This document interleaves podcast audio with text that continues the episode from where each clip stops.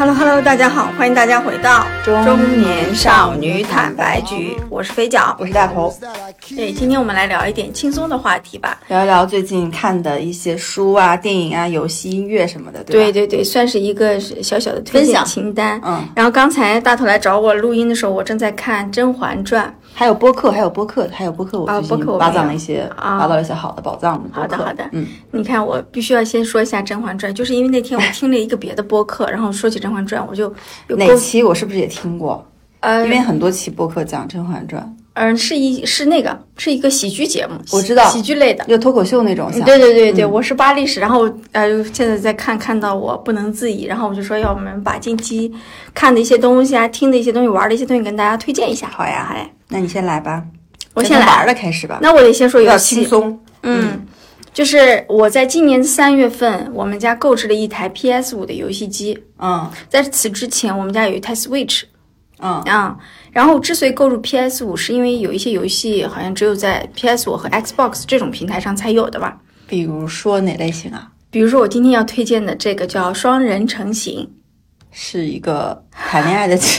游戏吗？哎，我要我要我不得不强烈推荐。首先，《双人成行》肯定很多同就是很多听友都听过，它是二一年的一款游戏。啊，这个游戏呢，它是发在多平台的，它的平台其实包括了像那个 Steam 呀、PlayStation Four 啊，然后是呃 PS 五，sorry，我就说 PlayStation，还有 Xbox 里面的，但它应该是没有 Switch 的。然后这款游戏呢，是因为在二一年发布的时候就获得了诸多大奖，嗯导致这款游戏就很有名。然后这款游戏呢，它的特点就是是需要两个人配合一起过关的，就是你你在一个屏幕上，你会看到左右分两个视角。男孩玩的，或者说不能说男孩吧，就是一个人看一个人的视角，另外一个人看另外一半的视角。他们俩在不同的视角里面不是同时并线的，有可能是交叉的、平行的，要同时去配合进行一些游戏的动作。比如说有一个人帮他撑开门，另外一个人走过去。嗯就类似于这种。然后这个游戏呢，它的整个的故事设置也非常的温馨。它是讲说，呃，有一个家庭，当然是一个外国家庭，他们有一个呃父母亲和女儿，然后因为父母亲因为感情不和。然后要离婚，要分开，嗯，然后结果借由这个游戏，这两个父母都变小了，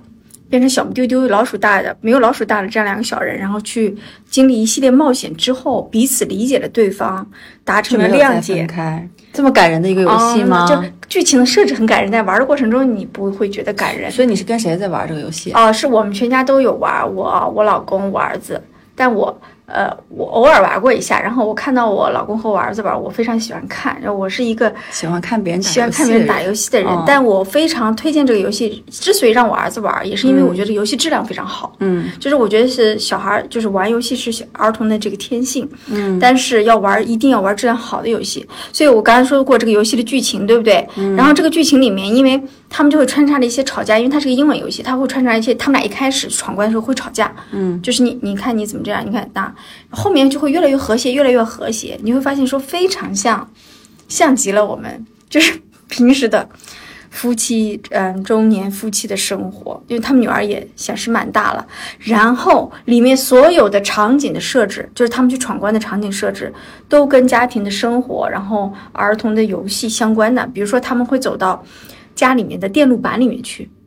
或者会走到儿童的玩具间里面去，或者会走到花园的地下的洞穴里面去。它就是这么一个和这些和刚才我说的故事主线的背景设置非常一致的这么一个背景里面去，但是需要双人配合。所以你在双人配合的过程中，你们两个人是不能互相吵架，因为你们俩只要不对付，你们俩这个游戏就有点难推进下去。嗯，但是因为主要玩是我儿子和我老公玩的嘛，所以他们俩的配合也你也会发现到一些问题，比如说这个人说你怎么这么慢呢？你怎么这么笨呢？你这里怎么操作不过去呢？就会互相埋怨。OK 你。知道吧？但我今天要推荐的全都是这种非常考验。我以为你要推荐的是那种就是玩起来很就是激烈、很呃，这个也很热血的那呃，这个也要打仗、打老鼠、打哦虫子、打蜜蜂，也要打这些怪。但是它核心是协作和配合为主，而且它画面做的很 Q，然后整个质量很好，然后里面很多关卡的设置就非常有新意。嗯对，然后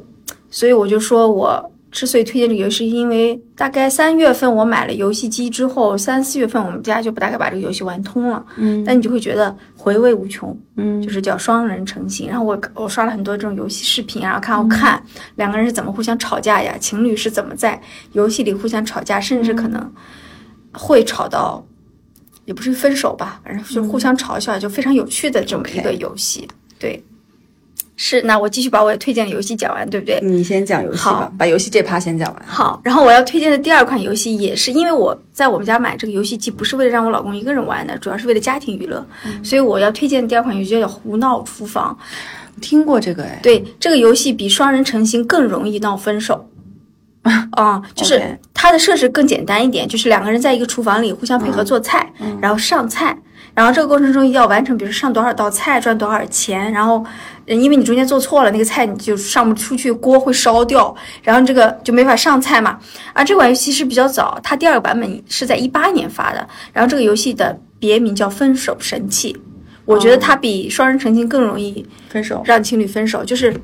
嗯，就是比如说，它有一些配合设置是说我我在这个区域和你在那个区域不通，我要把这个菜呢丢给你，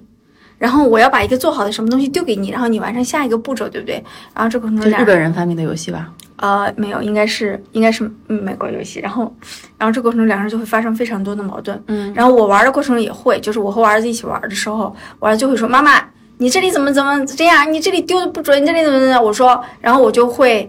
嗯，就是我就会不开心，我就会说，那我们都是玩游戏，我们要互相配合啊，什么什么，然后我们就会互相磨合，磨合到最后就是我儿子会安慰我说没关系的，妈妈，你你要么下次继续努力什么，就是这种。然后，所以我今天要推荐的游戏都是我觉得非常适合，要么情侣，嗯，要么家庭，嗯就是一起配合，让整个家庭的氛围可以更更活跃。当然了，也非常考验两个人的。如果说，呃，原来我们都讲说，情侣两个人谈恋爱的时候出去旅行是考验两个人感情的一个重要的呃手段之一，但我现在觉得玩游戏其实也是，就非常考验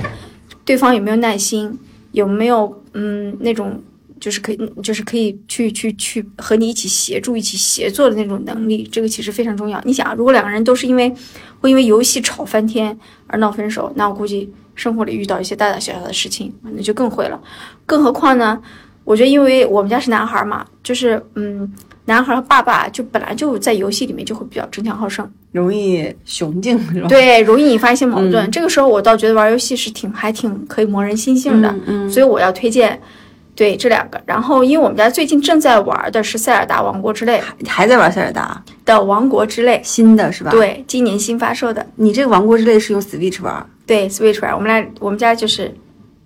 就 PS 五最所以你们家主要的那个呃现在的活动就三口人的活动就是玩游戏啊，当然也有出去玩，因为玩游戏每天是固定时间，不能玩太久嘛，要限制小孩的时间。由于胡闹厨房和那个双人成行玩的差不多之后，王国之泪不就出了嘛，然后我们家又重新宠幸回了 Switch。其实你玩哪个游戏机，完全看游戏哪，个游戏。嗯，对这个游戏的质量，嗯，品质做到非常上乘的时候，你会我的感觉是我把它当艺术品在欣赏的，我不是把它纯当成一个游戏在玩的，所以我很推荐。哪怕家里有有小孩子，你比如说每天限制一个小时或者四十分钟，你也要让他玩一些高质量的东西，因为他以后才可以有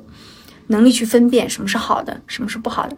对，哦王国之泪》我就不做赘述了吧。嗯，很有名，很火。，对，但我还是比较喜欢第一部《旷旷野之之息息》。嗯，它的名字都起得很文艺，很好听哎。，对，这就是日本人的就是哎，反正就因为大头是一个对游戏不太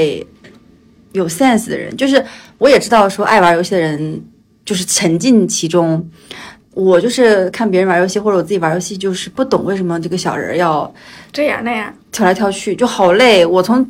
就我走来走去，我都觉得很累。一个小人儿，所以你们家没有游戏机吗？我们家有，但是我们家都是体感玩的比较多。就比如说我会跳舞，啊，就我的游戏机是用来运动的。运动的，嗯。嗯，但还有那个 sports，然后尊巴这种啊拳击，你知道我给自己起的什么名字吗？我觉得我每当他们在《王国之泪》里面，或者在以前《旷野之息》里面遇到一些关卡卡住的时候，我说来军师上线，我就会坐在旁边帮他们出主意。这个时候我们家就采取了一种，因为因为 Switch 是一个人玩的嘛，然后另外两个人就在帮忙出主意，说这关你要怎么过呀？你试试这里，试试那里呀。然后我就会一直给他们输出一些方法论，你知道吗？游戏方法论。我说，我说儿子，你一定要观察，看看环境里面给你配了什么东西，它一定是有用的。你要不要利用这些东西来闯这个关？看，我就是一个寓教于乐的典范。哦，你好棒！对我，我觉得我是我们家玩游戏的诸葛亮。嗯，所以你游戏部分就这些是吧？对对，但是我觉得这几款都很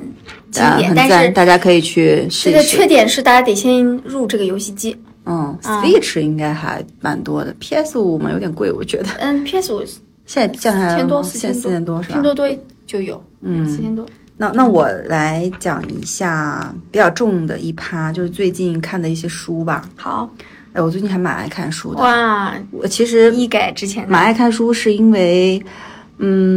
最近因为可能要要出去之前会有点浮躁，啊，他静心。浮躁的话就会你看手机，其实就会越来越浮躁。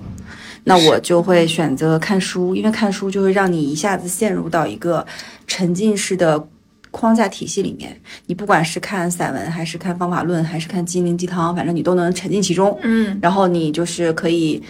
嗯，用这个时间让自己静下来，而且还能学到知识。嗯然后在这个过程中呢，我最近看了两本书，我都觉得非常好看，尤其大推特推五颗星的是《纳瓦尔宝典》。嗯我跟肥脚也讲了，嗯这本书呢，其实我也是听我爱的一个博主推荐的，叫竹子。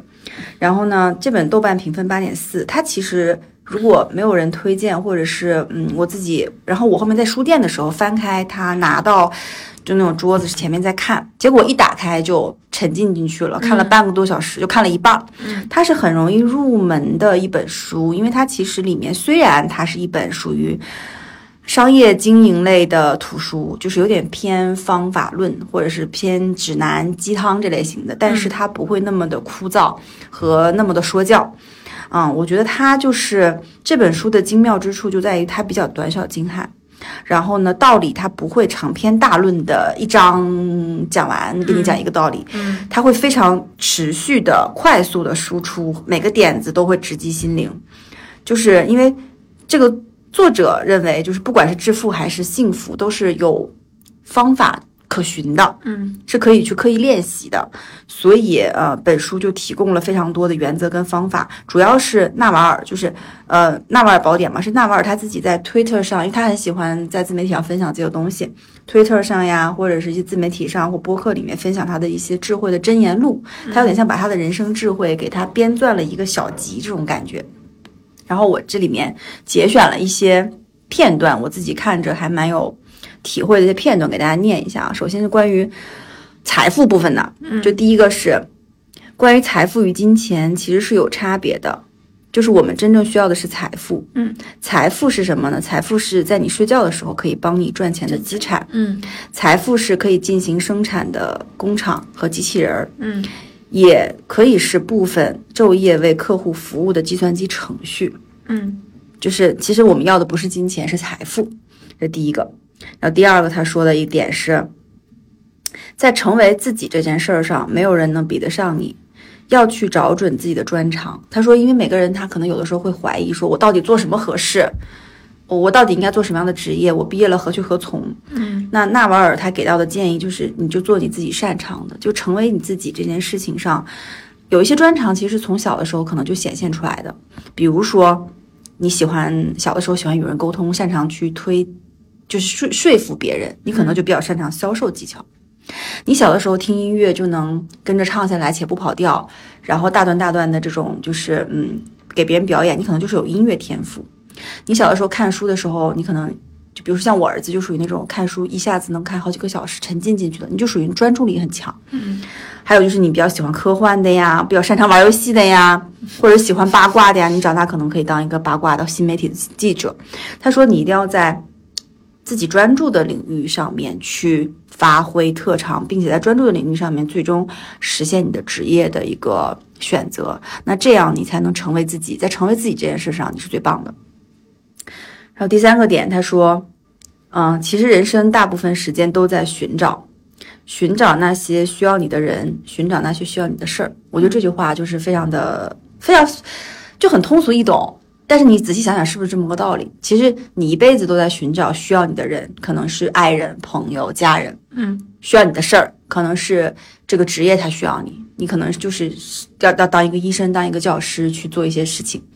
我觉得这个也是。然后他说，对于初出茅庐的年轻人来说，最重要的事情是什么？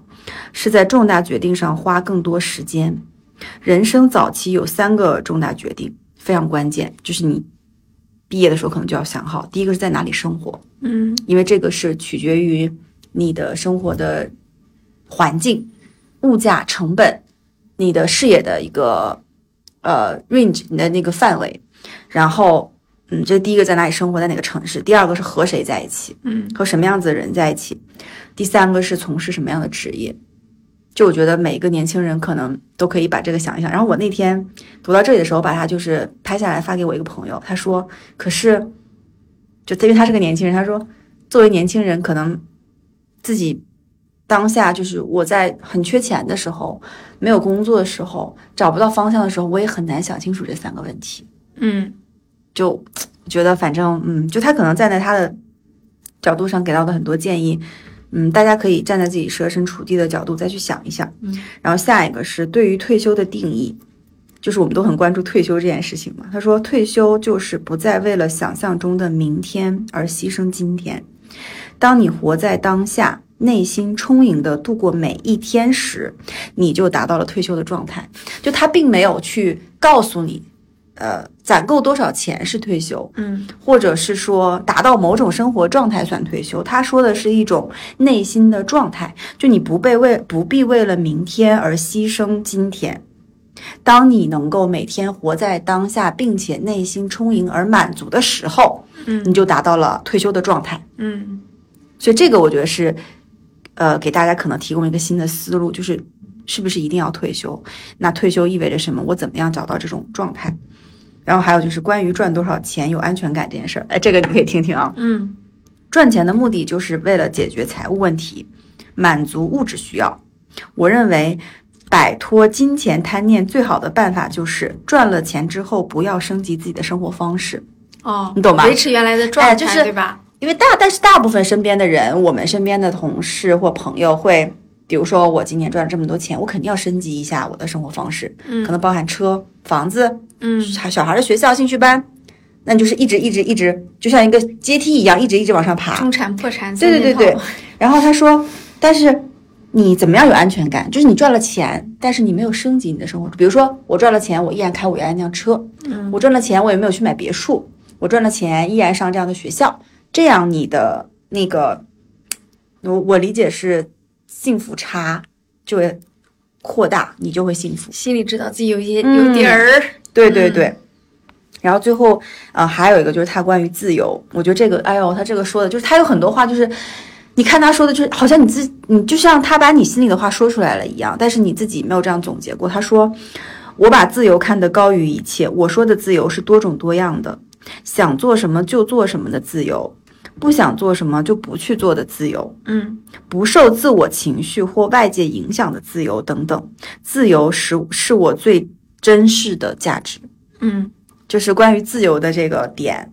就是我觉得想做什么就去做什么，不想做什么就不去做什么的自由，以及不受自我情绪或外界影响的自由。这个就是其实达到了一种人的身心灵都自由的一种非常松弛的状态。当然这很难，这非常难，但他也讲了，这个自由的状态跟你是不是亿万富翁没有关系。嗯就他认识的，因为他是一个硅谷投资人嘛，嗯，对，他认识很多富豪、有钱人。他说不是的，有钱人不是自由的，嗯有钱人反而不，他没有办法选择自己做什么，因为他每天都被不停的堆积的 schedule 所去，呃，被不停的会议，被不停的各种决策，就他没有办法去选择，我不去做这个决策，我不去看这个会议文件，所以其实那些人不是自由的。嗯然后，对，还他还有一个点，我觉得可能给一些比较纠结的朋友，或者你现在在面临一些人生重大抉择的时候，他他他有一个点和原则，他说，如果这件事情难以抉择，那么答案就是否定的。比如说，我应该去这份工作吗？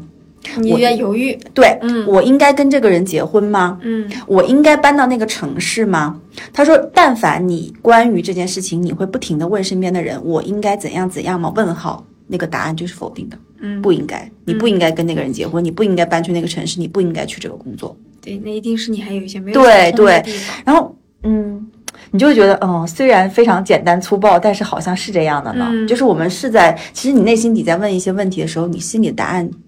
其实是否定的。嗯，我觉得是因为我也看到他已经是年近半百的一个，印度的，对印度美美籍，嗯我觉得他可能就有点像说，生活智慧非常之也经历了很多人生的事情，经历了很多有人生的体验之后总结出来。但是我也确实觉得，就像你刚才讲的，你发给年轻人朋友看，有些东西他还没有经历。嗯，就是有一种你深陷沼泽其中和站在沼泽外的人看着你在里面的时候，他可能想给你一些其实他走过来这个沼泽的一些建议，但是当你没有走出这个沼泽的时候，你可能很难去遵循他的那个原则。但如果说你能在这个其中的时候，你能够。这就是人的悟性和差异性吧。如果你在这个其中的时候，你能参透这个点，你也能接纳这个东西，其实你可能就会比身边的人更快的去进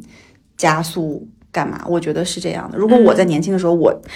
没有那么犟，没有那么倔，我可以早一点接受这些人生建议。我觉得，因为现在你回过头看，是真的是对的。但你现在也不晚，我现在是不晚，就是在我在我现在看这些话的时候，我觉得通透，就是人生的通透那，是因为我觉得你已经可能花了相当长的一段时间去走出那个这些。问题了。是的，但是，嗯，对，确实有一些年轻的朋友们可能还是需要一点自己去经历之后。对，就像我现在以我三十六七岁的年龄再去看《甄嬛传》时，我体会出来的道理是是很不一样的。的，是吧？OK，对，那后面还还有两个分享，就是他讲关于幸福，嗯他说：“我认为幸福就是一种不需要主动作为的状态。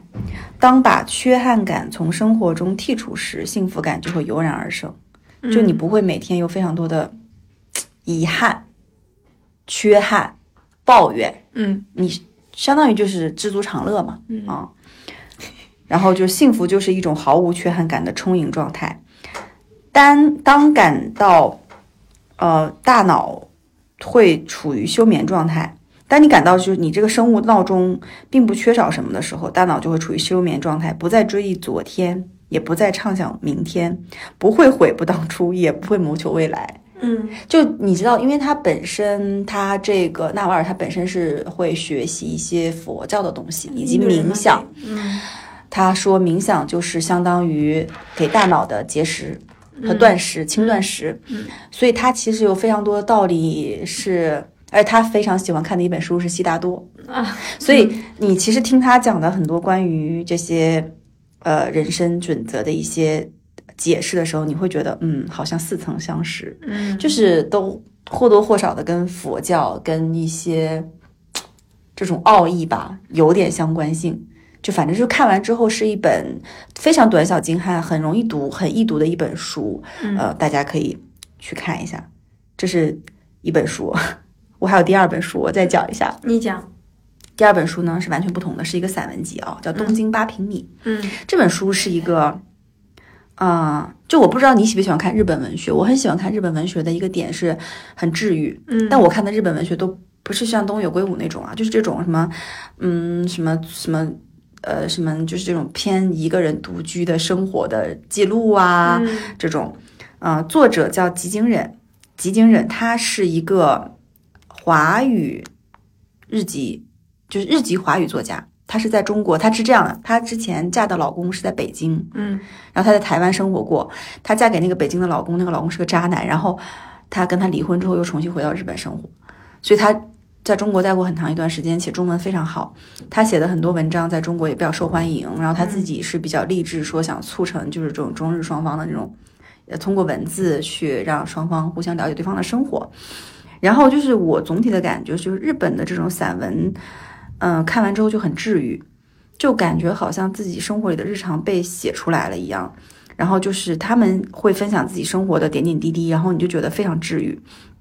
然后这个作者是他为什么叫东京八平米呢？是他一直在租房子生活。他说日本人很少，也不是，就日本的年轻人或者是很多人的观念就是不买房，嗯就一直可能就是不停的换房子、租房过，而且很多日本人是独居的，嗯可能七八十岁的老年人都还在独居。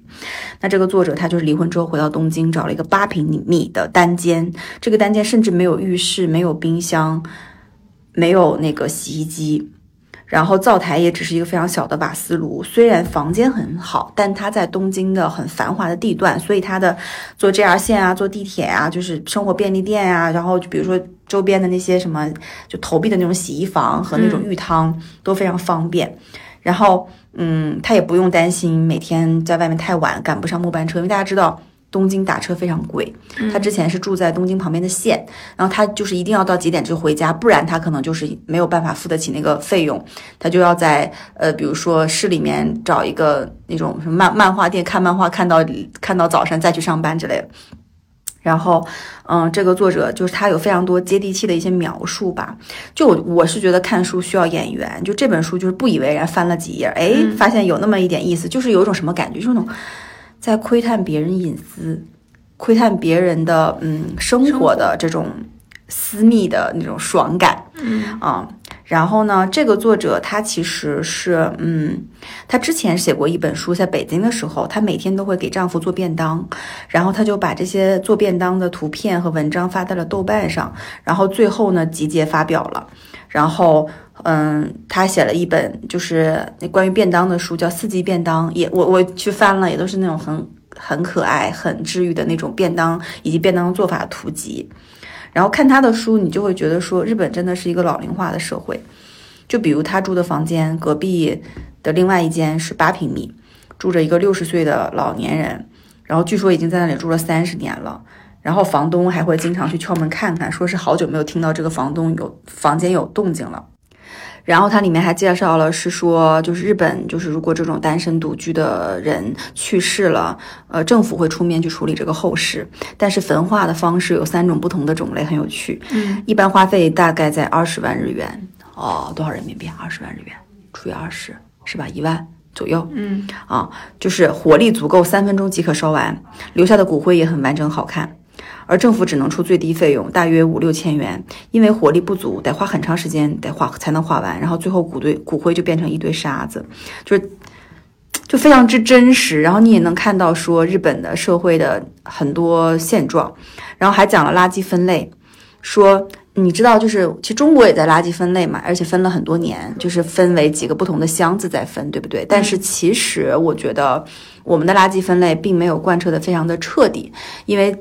呃，就是反正就是他会放几个箱子，像模像样的放在那里，就是有点形式主义。但日本是这样的，嗯、他其实为什么要说要做垃圾分类？他们是会每天会早上八点多少之前固定垃圾车会来，你只有而且每周一到周五不同的时间点可以扔的垃圾是不一样的。样的比如说今天嗯就是扔塑料瓶的，明天就是扔厨余垃圾的，是的，而且这个八点半，这个垃圾车一旦走了，你就要等两天之后。那你想想，厨余垃圾对于他这种只有八平米的房间来讲，就是非常的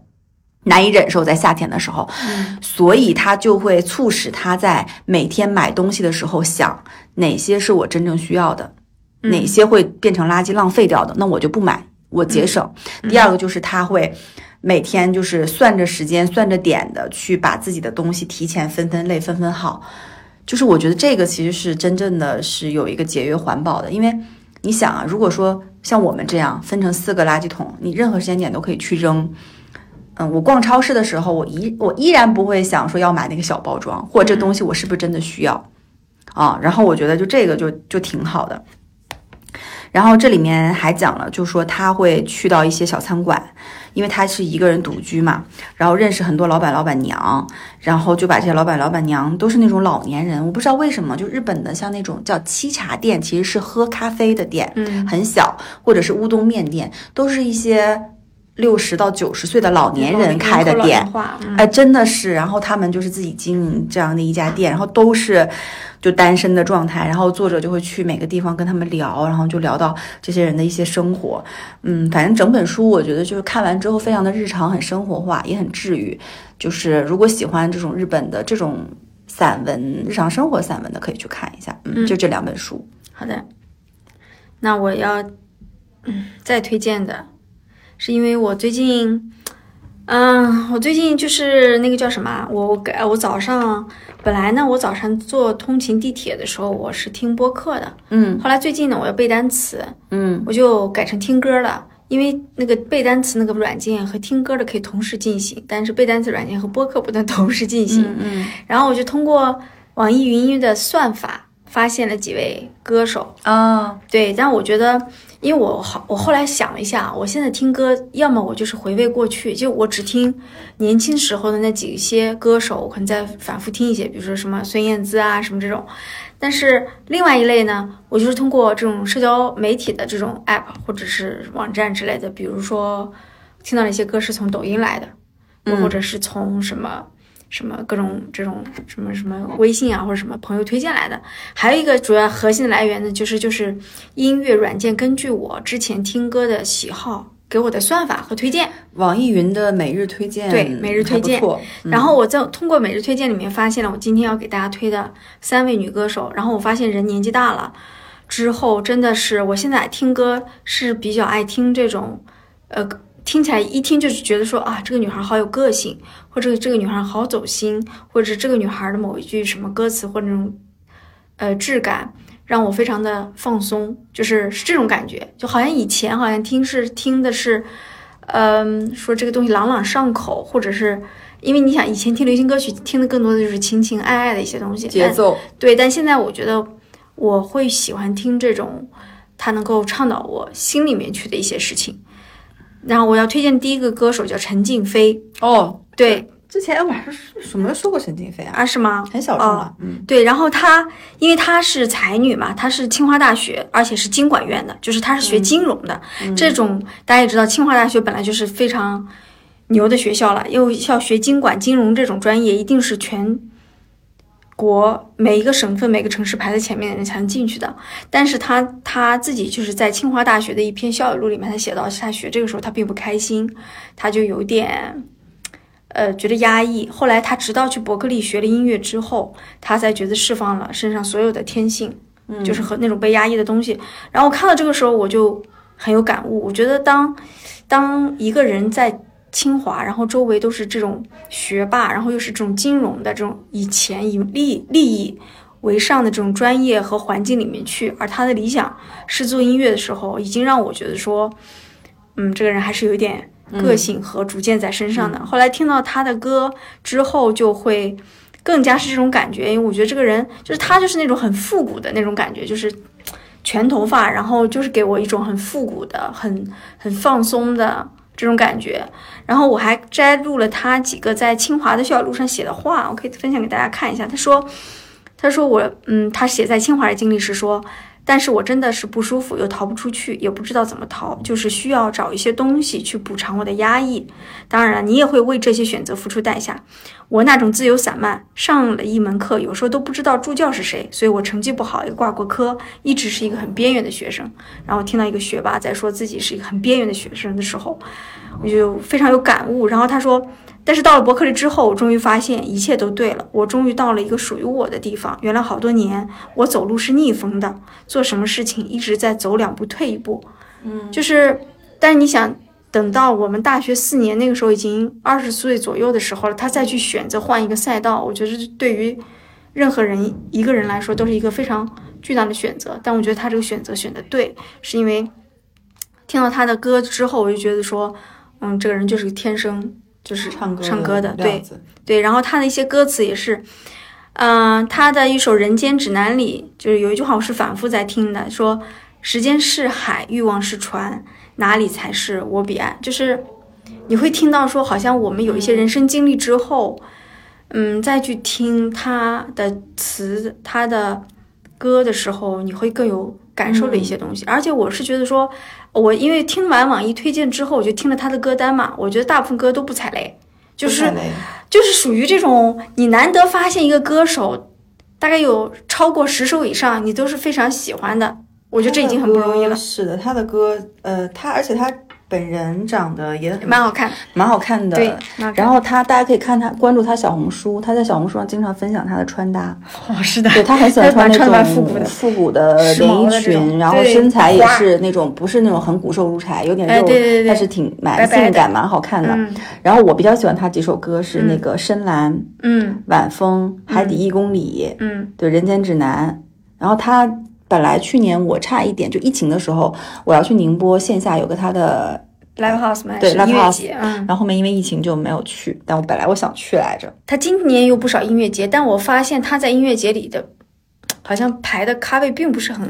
呃，我觉得可能他的知名度，说实话是需要，虽然那个啥，需要上一些像综艺节目，比如乘风说破浪什么的，天赐的声音啊，对我这种觉得要。就是把他的这方面放大一些你比如说像那个希林娜依高，嗯不是今年参加天赐参参加很多节目，很多他就又出来了嘛，就是也需要曝光，需要被挖。但是我还有点私心，就是不想让这种小众歌手被，太大众化，吧对我又不希望他太大。但我跟你，讲，他的歌词里面，就像他《深蓝》里面那些词，我觉得有些可能就没有办法拿到大众面前来唱，啊、就是是是，是 你也听出来了是吧对到？那歌，大家都在评论说是小黄歌啊，还是什么？但我觉得对对大家可以去细细品味，品味那首《深蓝》这首歌，我，就是你你的画面感就会立马出来。对，好，这是我要推荐的第一个，然后推荐的第二个也是在大概在同一个歌单里面，网易推给我的，嗯叫《全花侍女》。嗯然后，但是关于这位歌手，我能查到的资料，我发现就比较少了。我就又百度又谷歌，我查了半天。嗯然后，因为他呢和陈静飞完全不一样，陈静飞基本上风格还是比较一致的，比如说那种复古的、嗯呃松弛的感觉。但全华侍女就是风格非常多变，它有 rap，、它有 R&B，然后它也有一些很民族的感觉的东西。嗯那我之所以喜欢他，也是因为我大概听了他的歌单之后，我大概发现有大概十首以上都是我喜欢的，就是不同风格的情况下我都喜欢的。然后，但是我发现就是这个人有点难查他的资料啊，但我不确定他是有有一个资料是说他是毕业于北京现代音乐学院的，但我也不确定这个东西是不是是不是对的啊。但因为我连他的真名可能都查到好几个不同的说法，所以没关系。没关系，我觉得不重要。然后我想分享他的是说，他有首歌，呃，叫锁锁，就是门锁的锁。然后他其实在讲一些很女性主义的东西。他的有一句歌词说：“生而为女，本是我无上荣光，却说我脏。”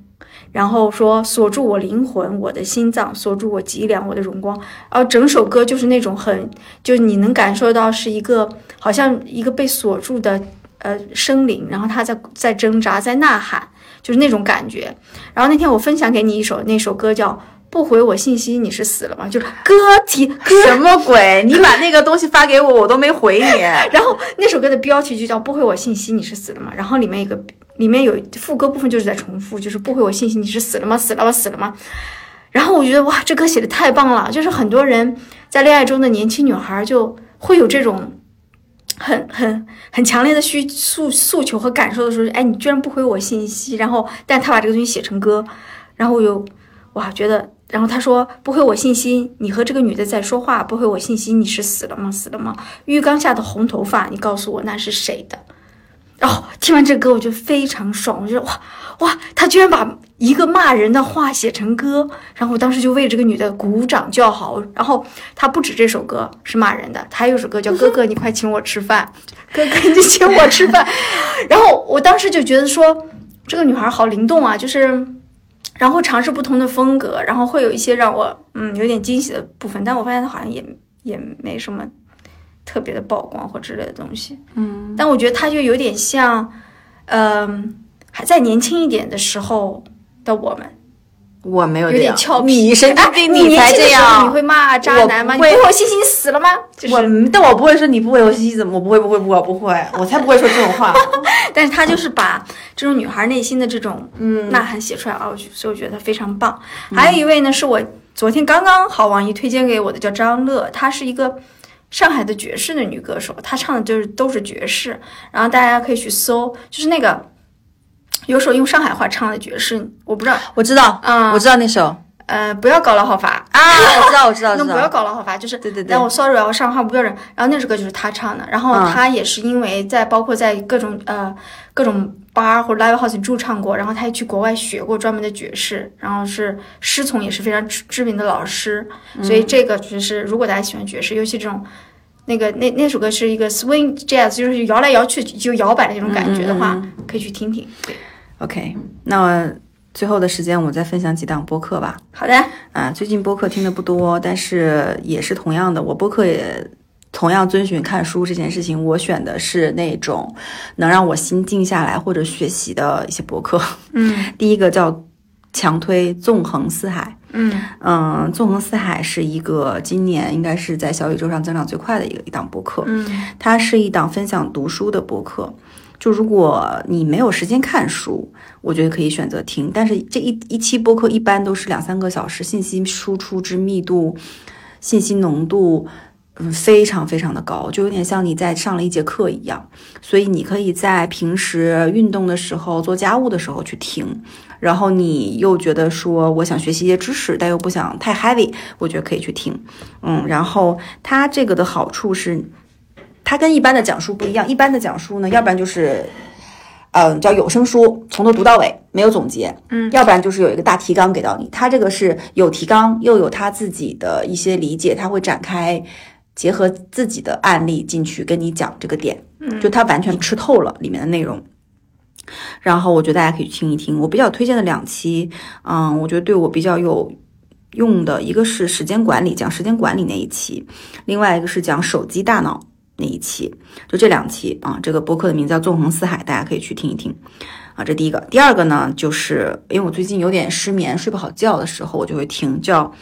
Be My Air》白噪音。它是一个特别适合你一个人的时候安静的听的，就是白噪音。嗯睡不着的睡不着的时候，烦躁的时候尤其有效。嗯它里面会收录了包含云溪竹径的阵雨的声音，它录了两个小时的阵雨，什么都没有说，就是录了两个小时的云溪竹径的阵雨，嗯还有深秋鸟鸣的声音，嗯还有中山陵夏日夜骑的蝉鸣声和那个自行车咕噜咕噜在地上的滚动的声音，就是我觉得白噪音挺治愈的。我以前是喜欢听一些轻音乐。但我觉得听轻音乐有的时候我也会分心，我只有在就是什么我脑袋里面什么都不想，眼睛什么都不看的时候听这种白噪音，我是觉得挺好的。我第一次知道白噪音是要哄我儿子小时候睡觉。嗯他们说小孩睡不着的时候，你给他听白噪音，对会安静一些。呃，然后推荐大家 Apple Music 上其实有非常多的白噪音是免费可以听的，海浪声、雨声、水声、水声都有，对，然后也有那种单独的白噪音的 App。app 对，都可以下，但是我觉得听播客这个，因为它不是普通的那种白噪音，它会有场景的，就像你跟他一起在中山陵一起夜骑了一样，嗯或者是 City Walk 了，在就 City Walk 不是最近很火嘛，或者是你也去了云溪竹径，你也去了某个地方，跟他一起看雨啊。第三个呢，就是有点搞笑的啊，就这个就是你很烦的时候，然后你又想听，你想身边有一些朋友在谈聊天，这个叫凹凸电波，嗯就是一个非常搞笑的杂谈脱口秀类节目。嗯然后这个节目就是个轻松闲聊和有趣，我经常听到就是哈哈哈大笑。它是我近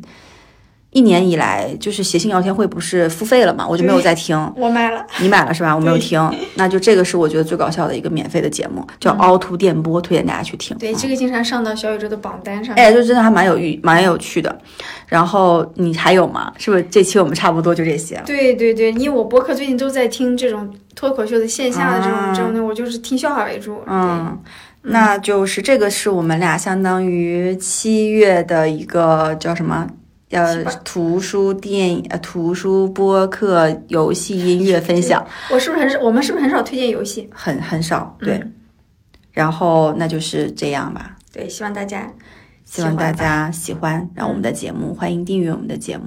然后想跟两位主播深度交流，嗯欢迎加入我们的微信听友群，搜索“坦白”的拼音“坦白零三零三”。那在下周这个节目发出的时候，应该大头已经离在开了加拿大了。嗯，所以加呃接下来呃这周不会，下一周的节目再往后，大家会听到我们俩的跨国录制。对，如果我 怎么办？我有点激动。有点激动吗？我是有点忐忑的。对我，我觉得，我想你去的第一周一定会非常辛苦。哦，对我可能会有点忙得焦头烂额，但是还好，就是你知道，昨天很暖心的一个点，就是有一个我们的听友，